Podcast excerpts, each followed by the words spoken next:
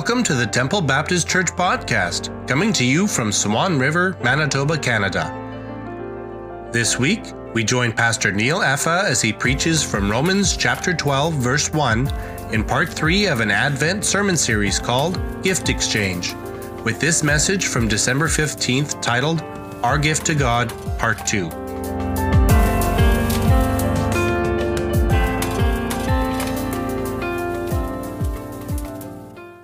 When our children were young and we used the Advent calendar as a way to count down and prepare for Christmas, our Advent calendar had small pockets where you could place an item.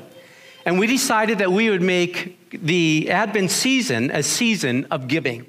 So each day during Advent, leading up to Christmas, we would think of an activity that they could be involved in that would center and focus on giving. Once the kids were in bed, we would write the next day's activity on a piece of paper, put it in the pocket, and the following morning, one of the kids would pull the paper from the pocket and they would read it. Then, at some point throughout the day, they were to carry out the activity. And some of the things we included were deliver a tray of cookies to the neighbors, assist with the sorting and packing of items at the Christmas cheer board, write out and deliver a Christmas card, and make a visit to a shut in. But one day we asked them to take some money from their piggy bank and give it in Sunday school as a special offering to Jesus. I recall taking one of the kids to their bedroom, getting their piggy bank, taking the cap off the bottom, and shaking the coins out of the piggy bank onto the bed. My intent was to empty the contents of the piggy bank, then have them decide how much from the pile of coins they were going to give as a special offering to Jesus. However, they didn't realize my intent. As I shook the coins from the piggy bank and as they fell onto the bed, in a voice of panic and desperation, they said, Dad, don't give him all of it. well, after explaining that they could decide how much they wanted to give, they felt a whole lot better. But that episode in my child's bedroom reminded me that all of us, child and adult alike, find it difficult to let go of those things in our possession.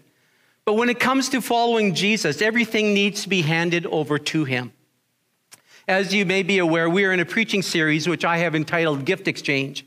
And in the first part of the series, we talked about God's gift to us.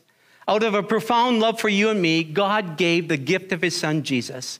And through the death and resurrection of Jesus, we can be delivered from death to life. We can receive the free gift of eternal life. And last Sunday, we talked about our gift to God and asked, What do you give a God who has everything? According to Romans 12:1, we determined that we must give to God our worship, not just on Sundays, but 24 hours a day, seven days a week. The Apostle Paul wrote, I appeal to you, therefore, brothers, by the mercies of God, to present your bodies as a living sacrifice, holy and acceptable to God, which is your spiritual worship. According to Paul, we are to live a life of consecrated worship to God. But in order to offer acceptable worship, we must present our bodies to Him as living sacrifices.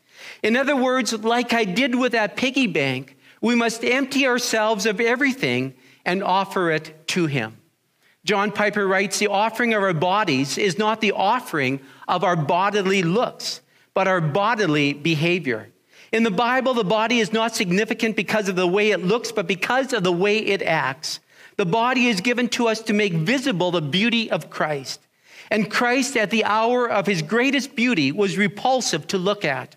Isaiah 53, verses 2 and 3 describe him in this way He had no form or majesty that we should look at him, and no beauty that we should desire him. He was despised and rejected by men, a man of sorrows and acquainted with grief. The beauty of Christ is a beauty of love, not the beauty of looks. His beauty was a beauty of sacrifice, not skin. God doesn't demand our bodies because he wants models for Mademoiselle or Planet Muscle. He demands our bodies because he wants bodily, bodies of mercy. And then John Piper goes on to say God wants visible, lived out bodily evidence that our lives are built on his mercy. Just as worshippers in the Old Testament denied themselves some earthly treasures, such as a sheep, a goat, a bull, and carried their sacrifices to the altar of blood and fire, so we deny ourselves some earthly treasure or ease or comfort and carry ourselves, our bodies, for Christ's sake, to the places and the relationships and the crises in this world where mercy is needed. As you read the birth narrative of Jesus, you, do, you soon discover that various individuals did precisely this. They visibly gave evidence that their lives are built on mercy. They denied themselves earthly treasure or ease or comfort. They emptied themselves of self so that the beauty of Christ could be seen. Let me share with you some examples. There is Mary. When the angel of the Lord appeared to her and patiently explained that the Holy Spirit would miraculously bring forth a child from her, and this child would be the Son of God, in faith she responded, Behold, I am the servant of the Lord. Let it be to me according to your word. When she submitted to God's plan, Mary gave her body to the, be the first home of the incarnate Savior.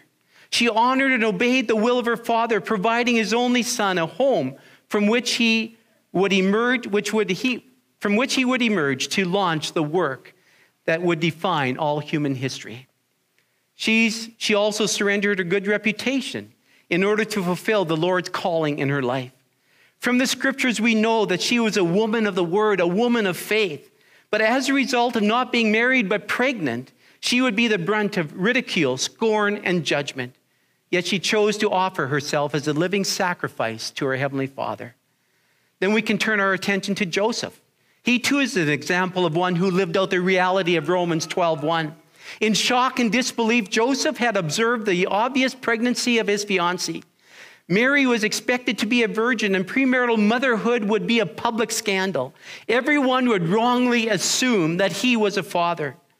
Yet Matthew tells us that Joseph's intention was to gently break off the engagement, a reasonable, gracious response in such a crisis.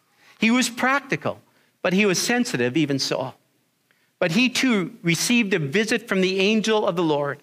And he was instructed to take Mary as his wife, for the child within her was conceived by the Holy Spirit. She would have a son and was to call his name Jesus because he would save his people from their sin.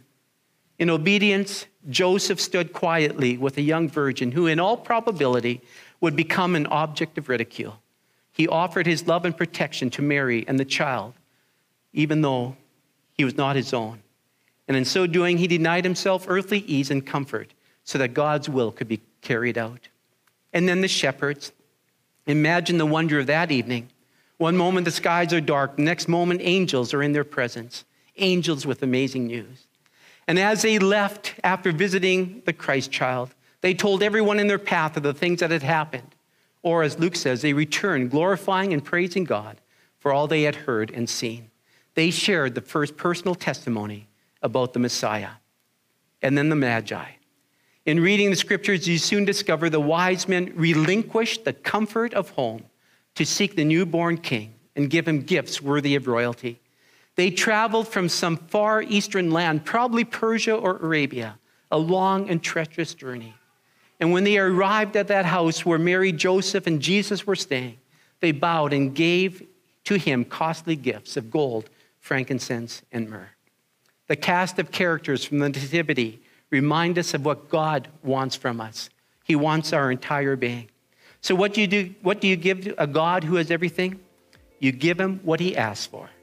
God wants our worship expressed through surrender and obedience. Thanks for joining us. We hope we were able to provide wisdom and insight in your faith journey. If you would like to connect with us, you are welcome to join our service every Sunday morning at 1030. For more information, you can find us at facebook.com slash tbc Swan River. And if you would like to find more episodes of our podcast, go to anchor.fm slash Temple Baptist Church or search on your favorite podcast app.